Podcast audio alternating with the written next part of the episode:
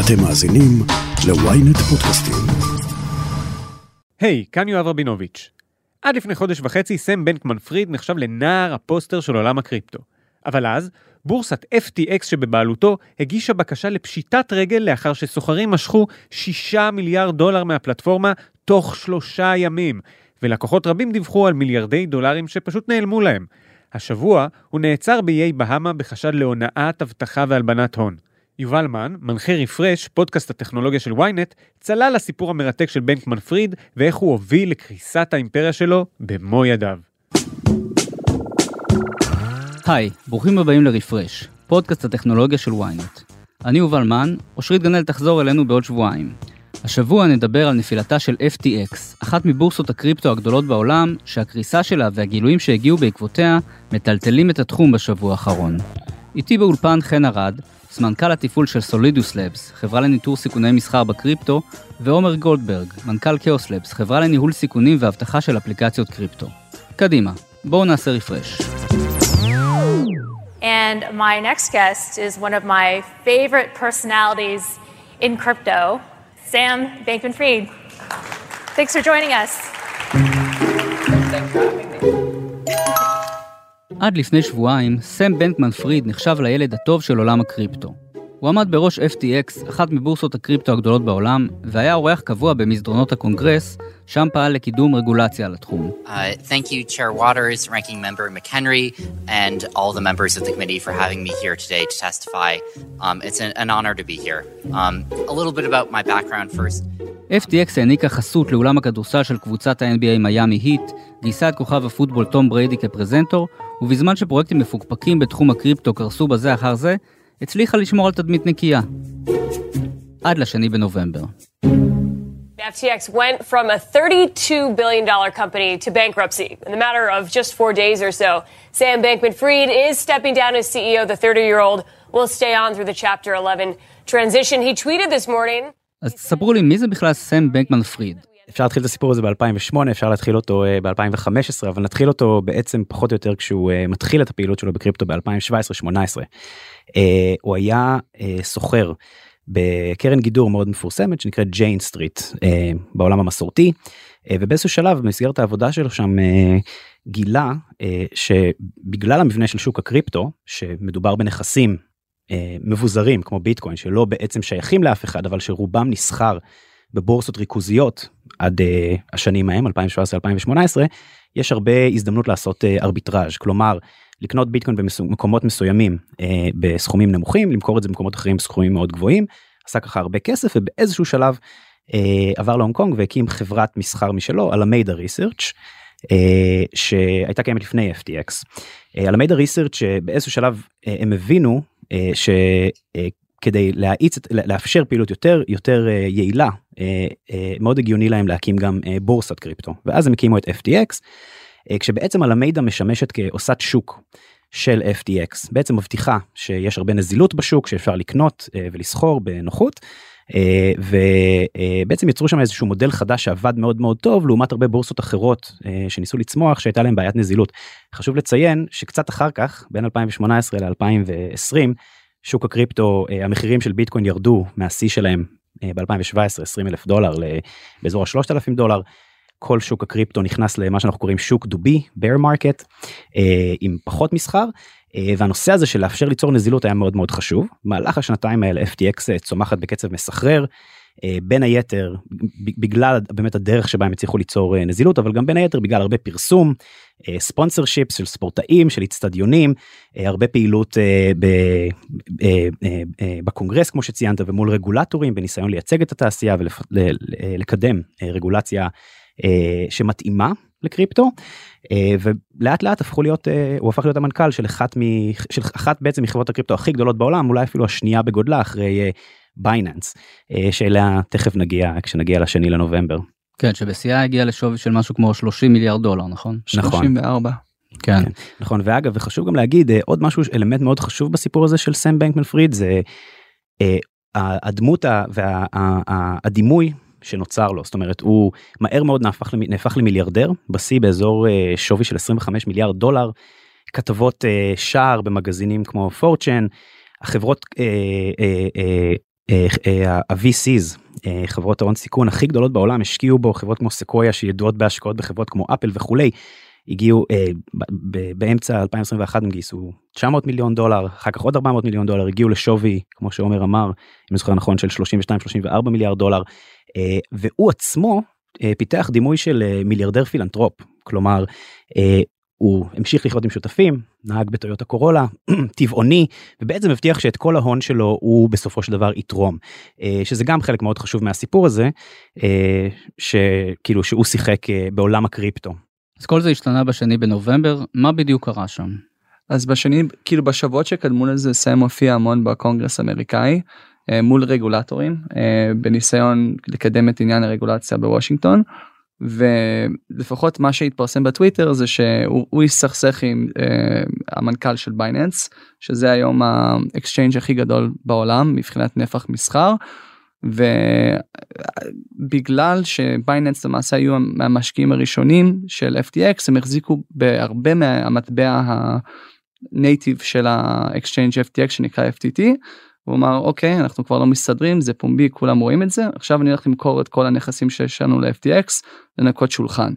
ברגע הזה הם, היו לי מאות מיליוני דולרים מהנכס הזה נכנס קצת פאניקה בשוק וסם אומר שהוא יקנה את זה בשמחה וככה זה התחיל למעשה.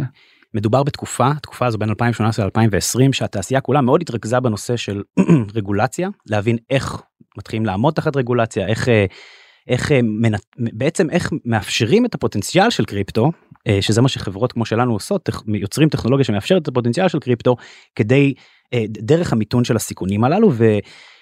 לאט לאט באמת נהיו הרבה חברות כמו FTX שהיא הייתה אחת המובילות שמנהלות את זה בצורה ריכוזית מנסות לעמוד ברגולציה וכולי. להרבה מאוד מחברות הקריפטו האלה יש איזשהו מטבע אה, פנימי אה, שבעצם יוזרים יכולים לקנות במקרה של FTT. בעצם FTX טוקן זה הראשי תיבות אה, זה שימש אה, יוזרים משקיעים יכלו לקנות אותו וזה נתן כל מיני סוגים של הנחות בזמן שאתה סוחר ושימש לכל מיני שירותים פנימיים בתוך הבורסה.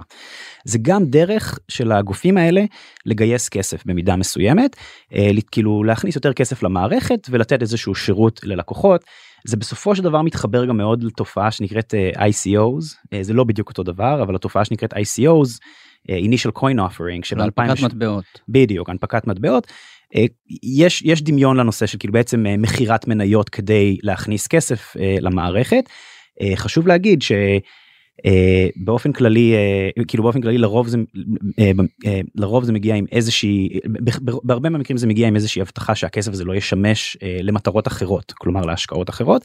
אבל שוב זו, זה היה השימוש של FTT בתוך FTX uh, בעצם אם אני חוזר למה שעומר אמר לפני שנייה uh, אחד הדברים שקרו זה שקוינדסק שזה אחד uh, מהגופי תקשורת הכי הכי מובילים ונחשבים גם מאוד מהימנים בעולם הזה של הקריפטו עם מיליוני קוראים בחודש, פרסם בעצם על סמך איזושהי הדלפה, איזשהו מסמך שהגיע אליהם, משהו שהראה שהמון מהנכסים של אלמיידה ריסרצ', אני חוזר לחברה הזו שהייתה קיימת בהתחלה, כי לאט לאט היא בעצם נכנסה שוק של הצל, כאילו בעצם לצללים שמאחורי FTX, ובאמת עסקה, עסקה בעשיית שוק ב-FTX ובמסחר, uh, המון מהנכסים של החברה הזו אה, בעצם היו ב-FTT, כלומר אה, שהנזילות שלהם תלויה אה, ברמת המחיר ובנזילות של FTT. עכשיו אה, חשוב גם ללכת כמה חודשים אחורה. אה, עולם הקריפטו כבר חצי שנה פחות או יותר בתקופה ב down market מה שנקרא. שוב שוק, חזר לשוק דובי אחרי צמיחה מאוד מאוד גדולה ב, שהתחילה במהלך קוביד ונמשכה לתוך 2021 כאילו שבאמת עולם הקריפטו הגיע לשיא של משתמשים וווליומים נפחי מסחר. ו, אבל אז נכנס לאיזושהי ירידה. אה, אני בטוח שיצא לכם אה, לדבר פה ושהמאזינים מכירים את הסיפור של טרה לונה קריסה של uh, המטבע היציב האלגוריתמי שחלחלה לכל השוק uh, ומחקה כאילו הכי הרבה פחות או יותר uh, נכסי קריפטו עד אז בבת אחת. זה זה התחיל להוביל לירידת מחירים כללית הרבה חברות מסחר שונות לא רק על המידע התחילו להפסיד כסף בגלל שהם בנו על מחירים שיעלו וכולי. בשלב הזה אה, לא בדיוק לא, אגב חשוב גם לציין בהקשר של כל הסיפור הזה שהוא עוד יחקר יש עוד הרבה פרטים שהתגלו ואנחנו כמובן מדברים לפי מה שכבר עכשיו אה, מה שפורסם חשוף כן. אבל בשלב הזה כנראה הייתה איזושהי העברה של נזילות ב-FTT מ-FTX uh, לאלמידה כלומר נשאר שם קשר מאוד הדוק שלא בהכרח הרבה הבינו אותו ולא ברור כמה בדיוק הוא היה חשוף אה, בין שתי החברות האלה. ובעצם אפשר להגיד אה, לפחות החשד הוא סוג של ניגוד עניינים. אה, על המידע התחיל כאילו בעצם השתמשו בכסף הזה כדי אה, לייצב את עצמם אה, ולהמשיך אה, לסחור. אה, ואז פתאום מגיע השני לנובמבר והפרסום הזה שהם בעצם אה, הרבה מאוד מהנכסים שלהם זה בנכס הזה שהוא אה, מאוד מאוד בסופו של דבר הוא נכס קריפטו הוא לא דולרים אה, הוא פחות והוא גם נכס קריפטו פחות יציב ומוכר זה לא ביטקוין או אית'ריום אה, אה, וזה יצר כמובן את החשש שעומר אה, דיבר עליו קודם. כן, אז זה גורם לאיזה משבר אמון ב-FTX, ואז אה, באמת, אה, אני רק אוסיף שזה יותר ממשבר אמון אה, וניקח כזה צעד אחורה רק כדי להסביר למה זה פגע בהם כל כך חזק. אז ש-FTX גייסו את ה- אחד מהראונדים הכי ראשונים שלהם אחד מהמשקיעים העיקריים היו בייננס. זה עוד לפני ש-FTX היה exchange מספר 2 בעולם התחילו כזה בקשר מאוד חברי המנכ"ל של בייננס ומנכ"ל של אה, FTX אמ ובאיזשהו שלב הבינו שיש פה ניגוד אינטרסים ושבייננס צריכים למכור את ה stake שלהם בתוך FTX.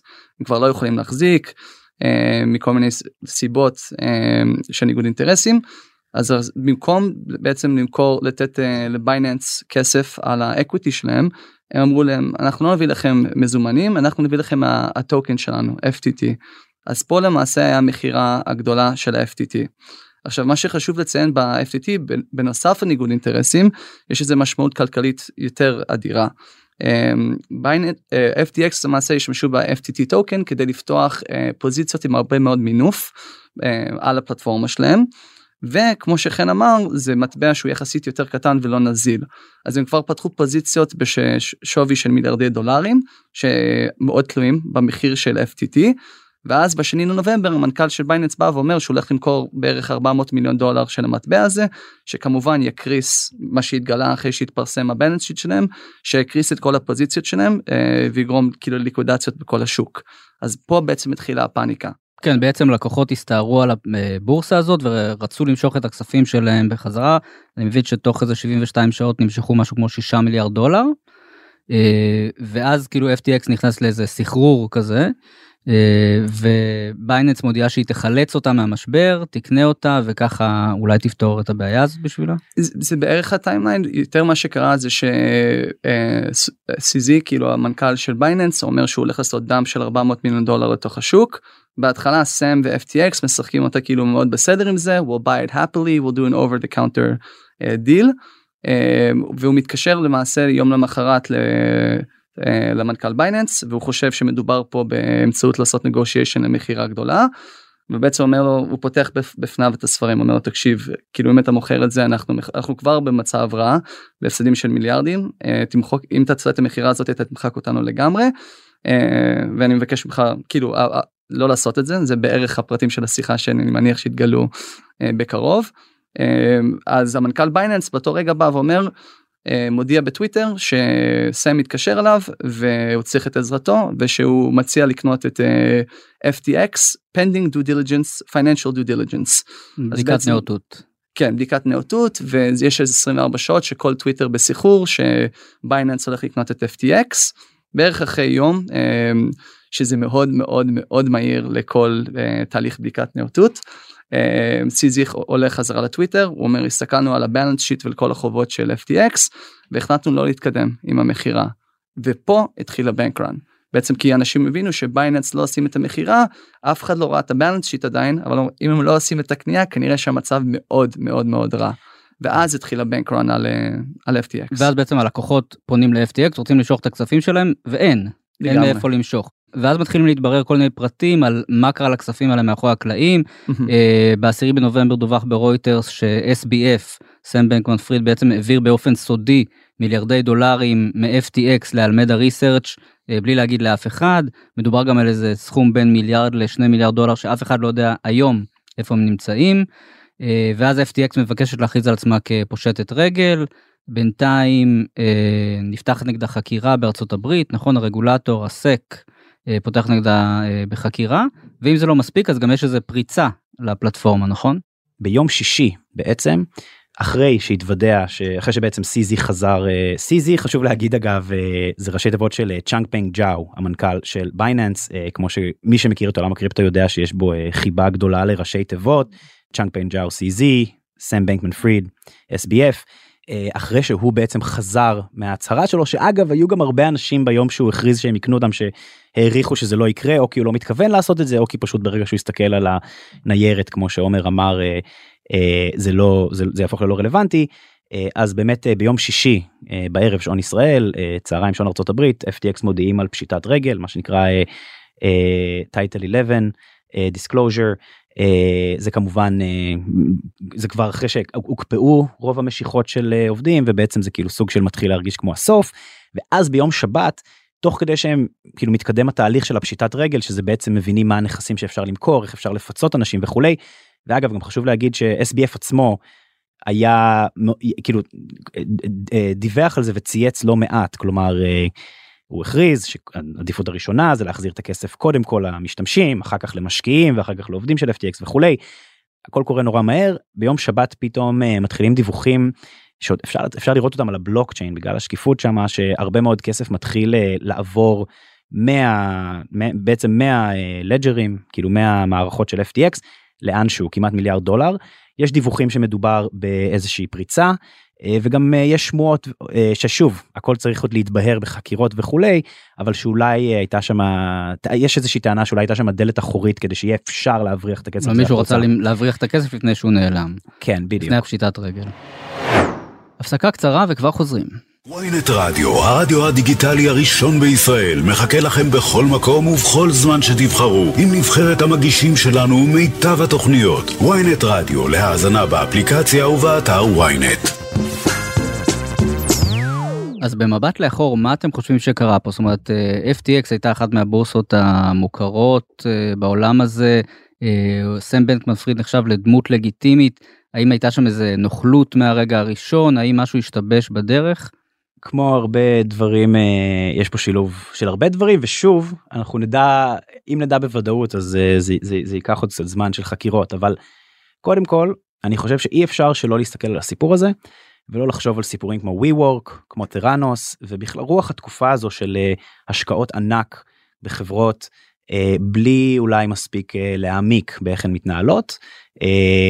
זאת אומרת, אתה, יודע, חברות מאוד מאוד רציניות שמו יותר ממיליארד דולר בחברה הזאת, ו, ואיכשהו בכל זאת זה יתאפשר. אז כלומר יש פה עניין כאילו כאילו מבחינתי זה מאוד מתחבר לרוח התקופה הזו של היזמים המאוד מאוד מאוד מאוד כריזמטיים אה, ושפשוט נבנה סביבם סיפור שקשה לסרב לו זה, זה עניין אחד.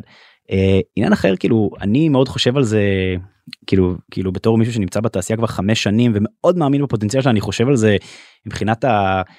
המסלול שקריפטו עשה בעצם אם ביטקוין נוצר ב2008-9 בתגובה למשבר הכלכלי בתור נכס שהרעיון הוא שאנשים יוכלו לשלוט בו בלי אף גוף ריכוזי ושתהיה שקיפות מלאה כי הכל נמצא על הבלוקצ'יין עם השנים בגלל בשביל לעשות את זה יותר נגיש ולהכניס רגולציה וכולי רוב הפעילות בו עברה לגופים ריכוזיים שבעצם במקרה הזה אנחנו רואים אפשרו את אותם דברים שהיה אפשר לצערנו לעשות שקרו גם uh, ב, בעולם המסורתי. כלומר שכבות על גבי שכבות על גבי שכבות של uh, מוצרים ופעילות פיננסית מאוד מורכבת שמאוד קל לפספס או להתעלם מהסיכון בהם ואז פשוט uh, יש לך מנהלים שיכולים לקבל החלטות uh, שמסכנות את, ה, את האזרחים ההבדל פה כמובן הוא שזה נמצא תחת פחות פיקוח אגב FTX זה גוף שכן היה תחת רגולציה uh, בבהאמאז היה להם את FTX US שנמצא תחת רגולציה בארצות הברית uh, ובמקומות אחרים אבל שוב כאילו הרגולציה הייתה מוגבלת יחסית לגופים מסורתיים שמנהלים כסף של אנשים אחרים. Uh, וקשה להגיד אבל אבל גם על פי הרבה מאוד מהדיווחים והשמועות שרצות ויש עכשיו גם המון תיאוריות קונספירציה. יש פה גם אלמנט של הונאה.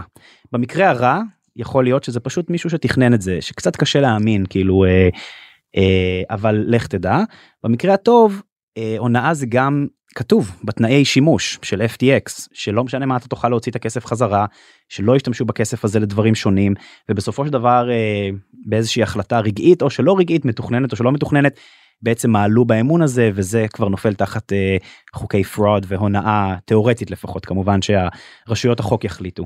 אני כאילו מבחינתי אני חושב שעוד פרטים יתגלו בהמשך אבל uh, קשה לדעת מאיפה הסיפור הזה התחיל קל לראות איפה הוא הסתיים. Um, אני לא חושב אבל שזו החלטה רגעית התקבלו פה צעדים כמו לבנות את הדלת האחורית הזו של להעביר את הכספים בלי להתריע שזה בכוונה כאילו שלמה לגמרי. אמ, אם אני צריך לנחש אני לא חושב לפי הדברים שאני מכיר ואנשים שהשקיעו והיו חלק בחברה שזה התחיל בעונה אני חושב שהם כנראה נתפסו בכל אה, הנפילה של השוק בשנה האחרונה ואז התפתח איזה מרוץ של להחזיר את הכסף נכנסו לפוזיציות יותר ויותר מסוכנות עם יותר ויותר מינוף אה, ורצו כאילו לזכות בכסף בלי שיגלו את זה ואז כל הדבר הזה פשוט אה, תפס תאוצה ולגמרי איבד שליטה. אמ, זאת אומרת הייתה פה איזה אופטימיות יתר של אה, SBF הוא חשב שהשוק ימשיך וימשיך לטפס וש, ושהוא יוכל להחזיר את הכסף הזה שהוא הוציא מ-FTX ולהחזיר ללקוחות אבל זה לא קרה. כן. הוא, trade, הוא ידוע כ Alameda בפרט כ traders מאוד מאוד אגרסיביים הם זכ, זה חלק מהסיבה שהם זכו להצלחה כל כך גדולה בטווח זמן כל כך קצר. אבל uh, בסוף הוא, הוא לא אימיון למה שהוא לא חסין למה שקורה פה בשווקים והוא גם נתפס. ואז, כן. ואז נשאלת השאלה מה זאת אומרת זה בשילוב עם חוסר שקיפות uh, כלומר. אמנם FTX הייתה תחת רגולציה מסוימת uh, אבל לא הייתה שם את אותה רמת שקיפות של חברות ציבוריות או של גופים פיננסיים מסורתיים שחייבים לדווח באופן קבוע על כמה כסף הם מחזיקים לעומת כמה כסף הם משתמשים בו וכולי ופשוט ו- וריכוזיות כלומר כאילו בסופו של דבר כשאין מספיק uh, uh, uh, checks and balances uh, מעצורים ובלמים הסיכוי שמשהו כזה יקרה הוא גבוה יותר uh, ולכן באמת כאילו כמובן שהרבה מאוד מהשאלה סביב זה היום מתחת רגולציה ואיך התעשייה מתקדמת מכאן. כן אפילו המשקיעים אני מבין שלא קיבלו uh, מושב בדירקטוריון של FTX. שום דבר כאילו אז לנו יש חלק מאותם משקיעים וה round שהם עשו ב-34 מיליארד דולר האחרון אה, שהיה בהובלה של סקויה אה, בוודאות והמון קרנות כמו סופטבנק היפני לייטספיד וכו'. אמ, זה היה round מאוד מאוד חריג במובן שלא היה שום זכות ל information rights שזה בעצם הזכות למשקיעים לקבל אינפורמציה על, על המצב הכלכלי והכללי של החברה באופן אה, רבעוני ואף אחד לא ב board. אז לא היה שם שום פיקוח מהצד המשקיעים פשוט הביאו לו מאות מיליוני דולרים אמ, וקיוו לטוב בגדול. ששוב זה מאוד מזכיר סיפורים שכבר שמענו עליהם אה, ואגב גם חלק מהשמות סופטבנק למשל כן. שהיו מאוד מעורבים ב WeWork. ובאובר כאילו מאוד מזכיר את הסיפורים האלה וזה זה מאוד מחבר לעוד נושא שהוא אתגר מאוד גדול לתעשיית הקריפטו הנושא של FOMO ו buzz. FOMO כמובן אה, fear of missing out החשש להפסיד הזדמנות. אה, זה נכון בשתי היבטים. א' מהצד של משקיעים. העניין הזה של השקעות הוא זה זה דינמיקה של ביקוש והיצע. ברגע ששוק הקריפטו 2018 2020 2021 מאוד מאוד צמח ו-FTX הראה עלייה אקספוננציאלית. חשוב לציין שהם כשהם גייסו את הסיבובים האלה היו להם רווחים לא רק אה, היו להם הכנסות סליחה רווחים לא רק הכנסות כבר של מאות מיליוני דולרים כן זה לא היה חברה שלא הייתה רווחית. אה, אנשים רוצים להיכנס ובעצם הקלפי מיקוח של היזם או של החברה יותר חזקים ואפשר כאילו לדרוש לא להכניס אנשים לבורד וכולי. אה, מצד שני זה גם העניין של המשתמשים. קריפטו זה, זה בעיניי מי שלא מסתכל לפחות ומנסה להבין איך אפשר להתערב בעולם הזה זה פספוס בגלל שיש פה הזדמנויות מאוד גדולות להרוויח כסף לאזרחים פשוטים אה, כן להיחשף למוצרים פיננסיים שיחסית מאוד קשה להיכנס אליהם בעולם המסורתי אבל זה חייב להיעשות בזהירות וברגע שכולם מפחדים אה, ראינו את זה ב-NFTs ראינו את זה בעוד דברים שיש באז מטורף סביב משהו וכולם כן. רוצים לקבל החלטות מהירות אה, להשקיע בו אז גם גם היוזרים והמשקיעים לא מספיק עושים את הבדיקות אה, שבסוף ו, ולא מספיק אנחנו אולי לא מזכיר אנחנו צריכים להזכיר יותר ויותר שככל שההזדמנות גבוהה יותר הסיכון גבוה יותר ותמיד צריך לבדוק דברים לעומק ואין מה לעשות קריפטו תעשייה חדשה אה, ועדיין אה, רמת הסיכון בגבוהה וצריך לחשוב טוב טוב איפה אתה שם את הכסף שלך. כן זהו יש פה בעצם שתי בעיות גם אה, ההיעדר של הרגולציה או רגולציה שלא מספיק מהודקת וגם הסיפור הטכנולוגי אנשים לא בדיוק מבינים מה זה בלוקצ'יין ומה אפשר לעשות בו ומתי חברה מבטיחה דברים שהיא לא יכולה באמת לעמוד מאחוריהם זה נורא קשה להבין את מה הסיפור שמאחורי זה איך בלוקצ'יין פועל בפועל. נכון. רק על זה אבל מבחינת הרגולציה FTX לא הייתה אה, חברה מבוזרת כן הייתה רגולציה אם הייתה עומדת ברגולציה זה בחיים לא היה קורה אבל זה פשוט הייתה עונה כל הדברים האלה. אבל שוב גם לימן uh, בראדרס uh, היו תחת רגולציה ב2008 כלומר uh, המצב הזה בעיניי בסופו של יש פה אלמנט מאוד חשוב זה הנושא הזה של מורכבות בתור סיכון בפני עצמו. Uh, ככל שמשהו מורכב יותר הרי מה קרה ב2008 שוב קראתי את ה... צפיתי בסרט הביג שורט שלוש פעמים אני עדיין לא לגמרי מבין את כל מה שקרה שם אבל בסופו של דבר מה קרה שם שכבות על גבי שכבות על גבי שכבות של מוצרים פיננסיים מורכבים שאפשרו לאנשים לקחת הלוואות שהם לא באמת יכלו להחזיר עד שכבר היה מאוחר מדי. אגב גם הסיפור הזה כנראה הולך להפוך אה, לספר אה, וסרט. בטוח. כן הבנתי כן אה, שמייקל לואיס אה, בילה הרבה זמן עם אה, מייקל לואיס הסופר שכתב את אה, The Big Short אה, שבילה הרבה זמן עם אה, SBF אה, ושמע יש פה סיפור לא איך, איך שזה יש לא, פה סיפור. לאן שזה לא יגיע יש פה סיפור מטורף אה, אבל הנושא הזה של מורכבות הוא משהו שאנחנו בתור חברה שהמטרה שלה היא למתן את הסיכונים בקריפטו חושבים עליו כל הזמן איך מצליחים להנגיש את הסיכון להבהיר באמת את, ה, את, ה, את החששות ושוב חשוב להגיד שבשביל המון אנשים בעולם הקריפטו אה, היותר נקרא לזה אה, ש, שבאמת מאמינים בפוטנציאל של כלכלה מבוזרת FTX וחברות דומות זה היה אנומליה כלומר אה, איזשהו שלב ביניים שאפשר להרבה אנשים גישה לנכסי קריפטו אבל לא בצורה המבוזרת שביטקוין התכוון אליה. אה, ואם חושבים על כאילו מה מי בעצם השחקנים שעשויים להתחזק מזה אז אז אז חלק חשוב מהם זה זה לא לא חברות פרוטוקולים אה, חוזים חכמים שבעצם מאפשרים גישה לשירותים פיננסיים אבל לחלוטין מבוזרת שהנכסים שלך מוחזקים בארנק שלך. אה, ואגב זו אחת ההמלצות באמת כאילו איך להתגונן זה באמת להבין איך אתה מחזיק ארנק קריפטו שהוא אה, שלך זאת אומרת שהוא לא אה, אה, אה, בעצם מנוהל על ידי חברה כמו FTX מצד אחד ומצד שני שהשירות הפיננסי זה פשוט קוד וברגע שאתה יודע מה הקוד אומר זה מה שהקוד יעשה. הבעיה היא שרובנו לא מבינים קוד אה, והשאלה היא איך, איך לאורך זמן מפשטים את היכולת להבין איך להשתמש בשירותים האלה ולפשט את, ה, את ההבנה של הסיכונים שכרוכים בזה. מה הולך לקרות עכשיו אה, עם הכסף של הלקוחות? תשמע זה, זה בעצם כאילו אה, אני לא אני לא עורך דין בכלל ואני לא מומחה לפשיטות רגל באופן ספציפי אבל בעצם התהליך פשיטת רגל הטייטל 11 כאילו זה תהליך של מניעת הנכסים וכולי. אה, כמובן שהתקווה ואני מכיר לא מעט אנשים שמחזיקים הרבה כסף אה, ואתה יודע כאילו וגם מעט כסף שלהם אבל אה, ב-FTX וכרגע לא יכולים למשוך אותו כמובן שהתקווה היא שלפחות חלקים מזה יוחזרו. קשה להגיד כרגע השאלה היא מה הנכסים שנשארו ל- ל-FTX וזה זה עדיין לא ברור. ב- בכמה כספי משקיעים מדובר כרגע שעבדו? אני, ש... אני, אני חושב שמדובר במיליארדים כלומר אה, אני לא המספרים אה, המספר האחרון ששמעתי היה 8 מיליארד כן דולר. בדיוק כלומר חוב. של 8 מיליארד דולר. כאילו יש אה, ואתה יודע וחלק מזה למשתמשים חלק מזה אולי דברים אחרים אבל וזה עדיין מתבהר. ובעצם עכשיו מי שמונה מי שמונה בעצם לנהל את התהליך פשיטת רגל ממש עוברים על כל הנכסים מדובר באימפריה. 132 חברות שבעצם לשעבר. כן כאילו אה, ש- 132 חברות שהיו שייכות ל-FTX שזה כולל גם FTXים מקומיים כמו FTX US וכאלה וגם חברות שהם רכשו. אה, אתה ציינת קודם אה, יובל שכשעולם הקריפטו התחיל לספוג מפולות אז כאילו FTX נכנסו כסוג של מושיע אה, וקנו חברות כדי לייצב אותם אז מה אתה יודע, החברות האלה שלפני שלושה חודשים חשבו שהם ניצלו אז יש הרבה כן. שאלות אה, לאן זה הולך אבל אה, מה שנקרא אה, ימים יגידו מה בדיוק יקרה. עוד דבר שכזה חשוב אז כרגע אין מספר ודאי אבל זה מה שרץ זה בערך 8 מיליארד דולר וזה הסיבה שבייננס סירבו לעשות את הרכישה.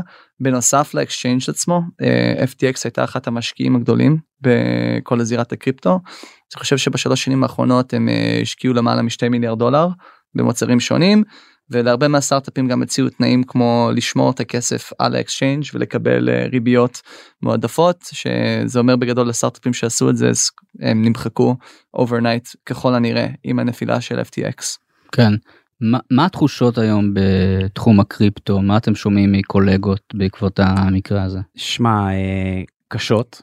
אני יכול להגיד לך שאתמול הקשבתי ל Bankless שזה אחד הפודקאסטים היותר מפורסמים אה, היותר מוכרים אה, בכל העולם שמקדם את הנושא של כלכלה מבוזרת ו, והמגישים פשוט בכו תוך כדי שידור. אה, יש המון תחושה של המון המון אנשים שבסופו של דבר עובדים יום ולילה כדי כי מתוך אמונה שהטכנולוגיה הזו יכולה לשפר את העולם ולשרת את החברה ושפשוט באו אנשים וגנבו להם אותה ועשו לה שם רע.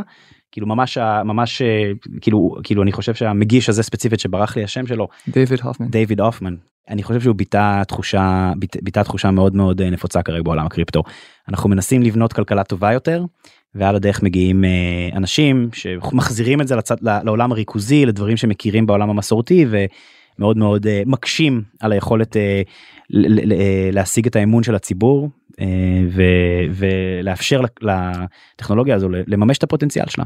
אני חושב שזה תלוי מאיזה נקודת מבט מסתכלים. קודם כל אין איך להפוך את זה זה סטבק עצום ל adoption של קריפטו במיינסטרים. זה אחת העונות הכי גדולות שנראו בשנים האחרונות. לא רק בקריפטו. בעולם כן כאילו סדרי גודל של 8-10 מיליארד דולר זה זה זה מטורף אז זה מאוד קשה זה מאוד כואב זה ייקח הרבה זמן לזכות חזרה באמון של הציבור. עכשיו אם אתה בא מהזווית של DeFi של Decentralized Finance זה דווקא מחזק את הצורך בדבר הזה עוד יותר. עכשיו הבעיה היא אבל שזה ייקח זמן כי רוב האנשים רוב הרגולטורים הם לא עושים הפרדה לדעתי בשלב הזה בין קריפטו לבין DeFi לבין חברות כמו FTX לבין בלוקצ'יין זה הכל יושב אצלם אותו סלסלה אז short uh, term זה לא טוב לתעשייה long term זה מחזק את הסיבה שה believers האמיתיים כמו שחן אומר הם פה. אני, אני כן חייב להגיד שאני מסכים במאה אחוז אבל הבהרה שלי חשוב להגיד על, על הנושא של רגולטורים ואיך הם תופסים את התעשייה. אנחנו עובדים מאוד קרוב עם רגולטורים. בעצם חלק מה, חלק מהדרך שבה המוצרים שלנו עוזרים ללקוחות שלנו זה הם עוזרים להם לעמוד ברגולציה ורגולטורים מאוד מנסים להבין איך נכון לעשות רגולציה פה. מצד אחד סופר מוטרדים זה לא האירוע הראשון יש לצערנו כל הזמן מפריצות ו hacking ועד אירועים של מניפולציות מסחר ועד כמובן ממש אירועים כאלה שהם משהו בין fraud לחוס, לניהול סיכונים מאוד לא נכון. כן כן התפתחה עם השנים אגב גם גם גם גם אצל רגולטורים בארץ ובטח שבארצות הברית ובכל העולם הבנה שיש פה בעצם שני דברים שונים אבל אבל אתה יודע זאת אומרת שדיפיי זה משהו אחר זה משהו שהוא צריך אולי שיכול להיות שבטווח הרחוק דיפיי כשאני אומר כוונה היא decentralized finance ממש שירותים מבוזרים שאין חברה בעצם שמנהלת אותם בדיוק זה משהו שידרוש סוג סוג אחר של רגולציה. אבל זה עדיין דורש לעבוד עם קריפטו ועם הבלוקצ'יין. כן, בסוף כן. מישהו צריך לנהל את הפרויקט הזה. נכון עכשיו אתה יודע זה, זה דיון פילוסופי כלומר האם האם האם זה שמשהו פרוטוקול ואין אף אחד ששולט באיך שהמסחר מתנהל שמה אומר שאף אחד לא אחראי כמובן שרגולטורים אומרים שזה ממש לא המצב וכמובן שיש אנשים בתעשייה שאומרים ש, ש, כאילו ויש חברות ויש בעצם פרוטוקולים שמנסים לטעון שאין להם אחריות. רגולטורים מבינים שזה שונה וחשוב גם להגיד שכאילו עולם הקריפטו עבר מהפכה מטורפת מבחינת הגישה הזו לניהול סיכונים בשלוש ארבע שנים האחרונות. אנחנו עובדים עם בורסות הקריפטו הכי גדולות בעולם יש שם צוותי ניהול סיכונים אה, יותר גדולים מאשר לפעמים יש בבנקים מסורתיים אה, ו, ו, והרוב, והרבה מהאנשים שמגיעים אליהם מגיעים מבנקים מסורתיים כלומר זה לא חבורה של ילדים. אה, הרבה מאוד אנשים הגיעו מהעולם המסורתי לקריפטו וגם הרבה אנשים שמגיעים מה, מהעולם הרגולטורי כבר היום עובדים בקריפטו. אה, וכל זה מתוך אה, רצון לקדם את הבטיחות. אני חושב שבנוסף אה, באמת לעובדה שיש פה סוג של ארגיומנט שתומך ומאוד מעודד את הנושא של לקדם שירותים מבוזרים יש פה גם אה, רגע מאוד אה, מכונן לחברות שבאמת הלכו עד הסוף עם העניין הזה של רגולציה. חברות למשל כמו קוינבייס אה, שהיא חברה ציבורית בארצות הברית היא מדווחת כמה כסף יש לה בבנק וכולי באופן קבוע. זה כאילו במידה מסוימת זה הפריע להם לצמוח אבל כלומר זה האט את הצמיחה שלהם אבל הסיכויים שמשהו כזה יקרה בחברה שהיא באמת תחת רגולציה מאוד מאוד מאוד מאוד אדוקה הם יותר נמוכים. אבל שוב זה קרה גם ללימן בראדרס שהיו תחת רגולציה מאוד מאוד אה, אה, כאילו רגולציה של בנק אז אה, זה לא זה לא מבטיח את זה אבל אה, אבל יש חברות קריפטו שמאוד מאוד לא סביר שמשהו כזה יקרה בהם. כן אגב צריך להגיד שאחד מה selling point של הקריפטו כרגע זה שאין רגולציה. זאת אומרת חלק מהאנשים פונים לקריפטו דווקא מהסיבות האלה. תלוי את מי אתה שואל אה, אני בתור מישהו שהיה פה שכבר חמש שנים בתעשייה הזו זה די מטורף לראות איך לפני חמש שנים יש מצב שה... הסנטימנט שאתה מייצג פה היה הרבה הרבה יותר נפוץ. היום יש הבנה בתעשייה והמון המון השקעה גם ברמת ה... אה, ברמת המשאבים אה, בלהבין שכאילו רגולציה זה חלק מצמיחה. שיש סיבה ש, אה, שאף אחד בעולם אין, אין שום אה, מדינה דמוקרטית בעולם שבוחרת אה, אתה יודע שאלתם ליברטריאני. זה לא בגלל שאנשים אוהבים שמגבילים להם את הזכויות פשוט בגלל שהם מבינים שזה לפעמים עובד יותר טוב. ועוד משהו שחשוב להגיד זה שיש פה ספקטרום. גם בעולם הפיננסי המסורתי יש ספקטרום. אתה יכול ללכת לסחור במניות של אפל זה הכי תחת רגולציה בעולם ואתה יכול ללכת לסחור במה שנקרא penny stocks שכאילו כמעט ואין שם רגולציה. גם בקריפטו הספקטרום הזה מתרחב עם השנים כמו שמתרחב הספקטרום של דברים שהם לגמרי מבוזרים דברים שהם לגמרי סנטרליסטיים ובין באמצע יש כל מיני מודלים אחרים למשל אה, אה, אה, מנגנון אה, מסחר אה, אה, שהוא אה, מבוזר אבל שיש שם איזשהו ניהול אה, ריכוזי של הסיכונים למשל. אני רק אוסיף שכאילו אם אתה בארצות הברית או ישראל שיש לנו גישה לשירותים פיננסיים אז יכול להיות ש selling point מאוד גדול זה שאין רגולציה בקריפטו אבל אם אתה שייך לאחד מבערך 65% מכלל העולם שאין לה חשבון בנק אז למעשה זה, זה, זה היום יום של האנשים בכלכלה להגיד ארגנטינה. שיש אינפלציה מטורפת הדבר שאנשים עושים שם זה ישר לוקחים את המשכורות שלהם ומעבירים את זה למטבע כמו USDC אז מבחינתם זה לא ה selling point זה לא שיש רגולציה זה שיש מפלט למקום שהוא יותר יציב מהכלכלה המקומית ולא מושפעת מכל ההחלטות שהממשלה שלהם מקבלת ששוחקת את ערך הכסף. סופר חשוב לזכור את זה אני ממש שמח שאמרת את זה אומר סופר חשוב לזכור את זה ברגעים שבהם באמת כאילו. עולם הקריפטו נמצא תחת המון המון אה, לחץ וכעס כי כי בסופו של דבר כאילו המצב הזה שיש מיליארדי אנשים שיש להם טלפון עם אינטרנט אבל אין להם חשבון בנק בגלל המקום שהם חיים בו קריפטו יכול להיות הפתרון שייתן להם גישה לשירותים פיננסיים ובנקים וחיים טובים יותר אה, אבל מן הסתם כאילו יש יש עוד הרבה להוכיח והרבה לשפר כדי ש, כדי שזה ייעשה בצורה בטוחה. כן, בשנה האחרונה ראינו שורה של פרויקטים אה, קורסים, טרה לונה שהיה אמור להיות מטבע יציב, אה, צלזיוס שהלקוחות שלה הפסידו מיליארדים, קרן הגידור 3AC אה, שהמייסדים שלה נעלמו ואיתם גם הכסף. מה קורה בתחום הזה שמאפשר לכאלה הונאות לקרות? אני תמיד חושב על זה כמשולש, משולש של שלושה דברים ש... ש... שמאפשר מרמה ופשוט יוצר סיכונים מאוד גבוהים. הראשון זה העניין הטכנולוגי.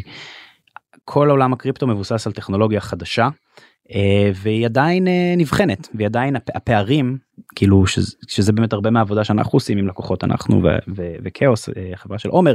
הפערים האלה לוקח זמן לגשר עליהם זה נכון לגבי כל טכנולוגיה חדשה כמו שהיו פריצות אה, אה, כאילו לפני אה, 5-10 שנים אה, לפייסבוק ונגנב מלא דאטה אה, פרטי של אנשים אה, זאת אומרת זה, זה נכון לכל טכנולוגיה חדשה אה, שגדלה מאוד מאוד מהר יש פערים טכנולוגיים ולוקח זמן לגשר אותם זה העניין הראשון ופערים טכנולוגיים יוצרים פרצות ויוצרים דברים שאנשים מפספסים וכולי. Uh, הדבר השני זה הנושא של רגולציה דיברנו עליו תמיד לוקח לרגולציה זמן uh, uh, to catch up מה שנקרא עם הטכנולוגיה.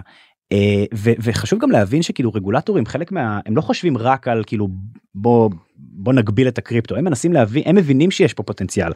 הבית הלבן ב, uh, ב, ב, אה, במסמך שהוא פרסם אה, מוקדם יותר השנה אה, ממש כתב הקריפטו זה, זה, זה טכנולוגיה שהיא קריטית בשביל ארצות הברית ובשביל העולם. השאלה היא איך אנחנו עושים לרגולציה כדי שהיא תהיה בטוחה יותר אבל אבל כן יש פה גם עניין של לאפשר את זה ליצור איזשהו איזון בין לאפשר את ההתפתחות של הטכנולוגיה הזאת וכולי אבל רגולציה תמיד יותר מאחורה ולכן יותר קל לעבוד על אנשים ויותר קל לברוח ברגע שעשית משהו כזה העניין השלישי זה גם גם ציינתי אותו קודם זה הנושא של פומו ובאז כלומר יש המון התרגשות אנשים מקבלים החלטות מהירות לא מספיק בודקים דברים לעומק אה, ולרוב זה אומר שזה זה לרוב קרקע פורה אה, יחד עם שני האלמנטים האחרים למרמה להונאות אה, לפספוסים לטעויות אה, ולמה שראינו בשבוע שבועיים האחרונים. כן אמרת משהו מעניין על הטכנולוגיה שהיא עדיין לא שם מצד שני היזמים וה... אה... החברות בתחום אה, לא ממהרות לספר את זה ללקוחות הפוטנציאליים שזו טכנולוגיה שהיא בימים הראשונים ושיש חולשות ושיש אפשרות לבצע מניפולציות וזאת אחת הבעיות אה, הגדולות לדעתי. איך שאני רואה את זה זה שהטכנולוגיה דווקא עכשיו בשנה האחרונה עמדה מאוד היו פריצות ו... אבל רוב הדברים שעכשיו תיארת זה לא כישלון טכנולוגי זה תמיד ה-human error. כן אבל ראינו מה שהיה נגיד באקסי אינפיניטי פריצה ש... ש... של 600, כן, ב... 600 מיליון דולר כן. משהו כזה. כן אבל זה מתגמד ביחס לדברים האחרים לא שזה בסדר זה עדיין כאילו פריצה אה, מטורפת אבל בסוף כל הדברים הכי גדולים שאתה מדבר עליהם עכשיו זה דווקא לא טכנולוגיה זה אנשים. נכון. ואני חושב שזה חוזר לגרעין של מה שמנסים לעשות פה כנראה לאור האירועים של השבוע האחרון לא בהצלחה זה להוציא humans מתוך הלופ. אז בגרסה הכי נקייה של הדבר הזה כל הכלכלה כל האפליקציות האלה אמורות אה, לעבוד רק על סמך אה, קוד אה, וזה נכון שלא לא כל אחד יכול לקרוא אותו אבל אפשר לפחות לעשות לו אודיט ולדעת שאין שום backdoors. והיזמים האלה שהם מאוד כריזמטיים ומאוד הצליחו עד נקודה מסוימת בונים אפ, כאילו חברות ריכוזיות מעל הדבר הזה ושם נכנס כל הבעיה. אני חושב ש...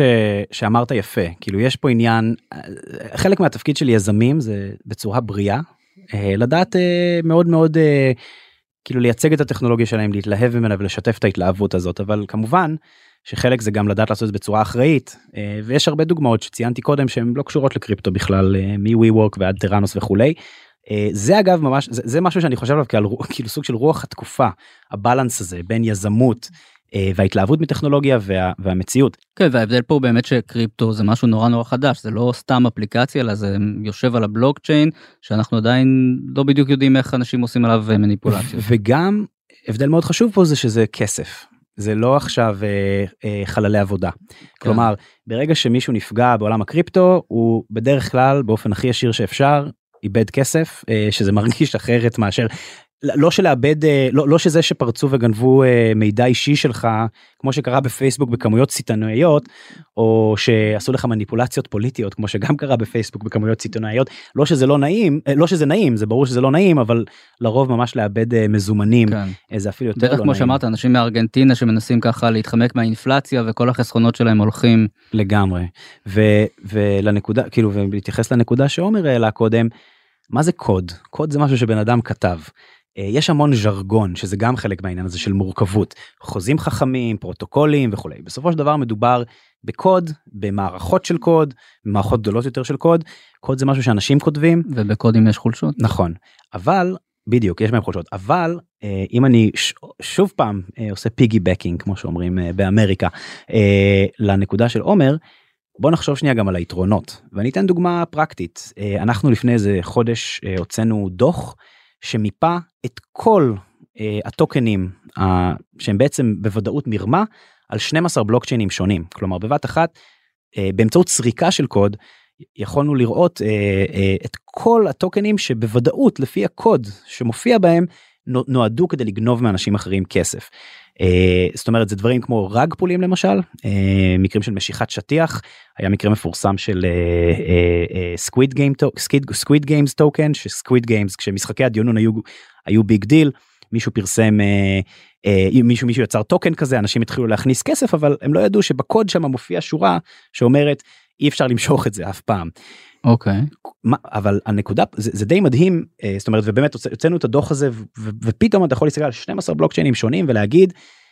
אלה כל, ה, כל הסוג כאילו זאת אומרת הנה אחוז מאוד גדול מהטוקנים שנועדו כדי לרמות ברגע שמישהו שם טוקן כזה על בלוקצ'יין שזה משהו ציבורי אפשר לזהות אותו אתה לא יכול למנוע ממנו לשים את זה אבל אתה יכול לדעת באותה שנייה שמדובר בטוקן שהוא נועד למרמה נועד לגניבה וליידע על זה את הציבור ותחשוב על זה נגיד בהשוואה לעולם הפיננסי המסורתי שנגיד יש איזשהו איזושהי פרשיית מרמה הדרך היחידה שיהיה אפשר לגלות אותה זה אם ירמו מספיק אנשים כדי שידווחו עליה. אז כאילו אתה מתחיל לראות פה גם את, ה, את האתגרים של כלכלה פתוחה זאת אומרת כל אחד יכול ללכת ולשים איזה חתיכת קוד ולנסות לגנוב מאנשים אחרים כסף אבל גם את היתרונות. זה שקוף זה מבוסס קוד כמו שעומר אמר אה, ולכן זה ודאי. כלומר אה, ואם אתה עם המודלים הנכונים של ניטור סיכונים אה, עם הרגולציה הנכונה שאני מאמין שלאורך זמן תדרוש אותם אז אז אנחנו כן יכולים לראות פה מצב וגם אגב אתה חושב שהכל על הבלוקצ'יין נגיד ומישהו גנב את הכסף אתה לא יכול כאילו כבר כבר יש מקרים שמראים שאי אפשר להוציא אותו מהבלוקצ'יין בגלל שאפשר לעקוב אחרי זה מאוד בקלות אז שוב אה, יש פה גם פוטנציאל מאוד מאוד גדול לכלכלה שקופה יותר אה, עם, עם אה, ניטור סיכונים הרבה יותר בזמן אמת והמטרה של התעשייה היא לדחוף יותר לכיוון הזה ולהתרחק מהכיוון של אירועים כמו שהיו בשבועות האחרונים. אני רק רוצה להוסיף על זה לשאלה המקורית שלך כאילו למה כל, כל כך הרבה עונות קרו בטווח כזה קצר. אמ, וזה אני אומר את זה כזה בתור יזם שבתעשייה אמ, יש פה ספקטרום מאוד מאוד רחב של אנשים שמגיעים לעבוד בקריפטו יש זה מובן שיש פה הזדמנות אדירה של אה, יצירה של wealth אבל הדבר הזה מביא אנשים מכל מיני קצוות יש מצד אחד אנשים שבאמת רוצים מאמינים בקונספט ורוצים אה, להנגיש כאילו. אפליקציות מבוזרות ושירותים פיננסיים לכל העולם ויש הרבה scammers שמגיעים ואני לא אכנס כאילו לפרטים כי כמובן nothing is confirmed אבל גם מכל הדברים שהזכרת 3AC סלסיוס ואין סוף הפריצות והדברים שהיו בשנה האחרונה זה לרוב אנשים שאחר כך מתגלה שיש להם רקע אה, בדברים האלה. כמובן זה לא זה לא אומר שזה כולם ויש מצב שהרבה דברים האלה זה coincidence וקרה אבל זה הרבה מאוד coincidences אה, עם הרבה מהאנשים שאחר כך נתפסים. איך אתם חושבים שפרשת אה, FTX תשפיע על הרגולציה בתחום? אה, בכ- בכמה דרכים. תראה, קודם כל חשוב להגיד שעוד לפני FTX ועוד לפני חלק מהאירועים הגדולים של אה, לפני חצי שנה, כבר, כבר יש תהליכים מאוד מתקדמים של קידום רגולציה בתחום. אתה יודע, יש מקומות שזה התחיל בהם ב-2019 כבר, כאילו, אתה יודע, בהונג קונג, מלזיה, כבר יש דרישות מאוד ברורות למה אתה צריך כדי לנהל שם אה, בורסה. אה, אירופה בדיוק עכשיו אה, מכניסה לתוקף את אה, מייקה, אה, Markets in Crypto Asset Regulation, שגם כולל הגדרות, הגבלות מאוד מאוד ברורות, כולל על הנושא של ניהול האוצר של חברות, למשל, כאילו בדומה למה שקרה ב-FTX, וגם בארצות הברית יש שני, יש שני חוקים שהוצגו כבר בסנאט ובקונגרס, אחד כללי יותר ואחד הוא ספציפית על מסחר בעתודות קריפטו. אני חושב תמיד יש אלמנט של בתעשייה של התנגדות לרגולציה האלמנט הזה דעך עם השנים כמו שאמרתי יש הבנה שרגולציה זה חלק מהצמיחה. אבל מן הסתם אה, הרבה מי שטען ככה יהיה לו הרבה יותר קשה לטעון ככה ורגולטורים שכן רוצים לבוא ולהציג חקיקה ולהציג אה, אה, רגולציה שתגביל את הדברים האלה אז כאילו תהיה להם רוח גבית הרבה יותר חזקה. אה, אני גם חושב שזה נותן דוגמאות כל פעם שקורה משהו כזה כמה זה כואב והלוואי שלא היה קורה אבל זה גם נותן דוגמאות למה הדברים שצריך אה, לפקח עליהם. אז אני מאמין שגם אנחנו נראה יותר אה, חקיקה גם של רגולטורים על הנושא של אה, הוכחות של כמה כסף יש לך ואיך אתה משתמש בו מה שנקרא proof of reserves וגם אנחנו כבר רואים אה, באופן וולונטרי בתעשייה מאמץ מאוד גדול להר... של, של בורסאות קריפטו סנטרליסטיות להראות את ה-proof of reserves שלהם אה, כדי להוכיח שהם לא עושים את אותם דברים. מה ההמלצה שלכם למשתמשים שאולי הם כבר נמצאים בקריפטו, אולי הם רוצים להיכנס לקריפטו, אה, לאיזה בורסות ללכת, ממה להיזהר, יש לכם אולי כמה טיפים? כאילו ב... not financial advice זה לא עצה uh, פיננסית אבל בגדול uh, יש כזה משפט פתגם בקריפטו not your keys not your crypto. כל אחד היום יכול לא חייב בעצם להחזיק את הקריפטו בבורסה זה נכון שזה יותר טכני אבל תוך 10 דקות או רבע שעה יש מלא tutorials ביוטיוב שיכולים להראות איך לפתוח ארנק uh, ולשמור את הסיסמה אז ההמלצה שלי תמיד זה לעבור דרך כל הגופים הריכוזים האלה כמה שפחות זמן אם אתה צריך לעשות איזה trade ספציפי תעשה את זה ותוציא את הכסף משם וככה זה הכי בטוח. אה, אני חושב שגם תשימו לב אפילו יותר טוב למה החברות שאתם עובדות איתן אם יש לכם אפשרות לעבוד עם חברה שנסחרת ציבורית למשל מה שמגיע עם אה, דרישות compliance כאילו ציות עמידה ברגולציה מאוד מאוד גבוהות אה, בארצות נגיד חברה שנסחרת ציבורית בארצות הברית סביר להניח שהיא יותר בטוחה. אה, כמובן עוד דברים כאילו לא לקבל החלטות מהירות אה, ככל שההזדמנות גבוהה יותר הסיכון גבוה יותר תמיד צריך לזכור את זה. אה, ואני גם חושב ששימו לב אה, כאילו אם, האם החברות האלה משתמשות בשירותים שעוזרים ליצור שקיפות אה, שזה סוג, סוג הדברים שגם סולידוס וגם כאוס לאבס עושות כלומר כמה הן משקיעות בלנסות ליצור את, הביטח, את הבטיחות הזאת. אתה יודע שוב אמרת קודם על רגולציה גם במקרה של FTX אה, היה להם שירותים כאלה אבל אה, היה זה לא היה מספיק אבל באמת כאילו שילוב של כל הדברים האלה. אה, וכן כאילו להתחיל להבין איך באמת כלכלה מבוזרת עובדת בגלל שזה כאילו זה ככה או ככה זה יהיה חלק מאוד חשוב בעתיד של הפיננסי של כולנו. דבר אחרון אל תשקיעו כסף שאתם לא יכולים להרשות לעצמכם להפסיד ואין כזה דבר high reward ללא סיכון גבוה ואם מישהו אומר לכם שאין סיכון אז עובדים עליכם. חן ארד, סולידוס לבס ועומר גולדברג, כאוס לבס, תודה רבה. עד כאן רפרש להפעם. כדי להאזין לפרקים הבאים שלנו, עקבו אחרינו בוויינט, בספוטיפיי או איפה שאתם שומעים פודקאסטים. דרגו אותנו באפל פודקאסט ובספוטיפיי ותשלחו את הפרק לחברים שחייבים לעשות רפרש. נשמח לראות אתכם גם בקהילת רפרש בפייסבוק. עורך הפודקאסטים שלנו הוא רון טוביה. על הסאונד גיא סלם. תודה לחן ארד ולעומר גולדברג. אני יובל מן. להתראות בפרק הבא.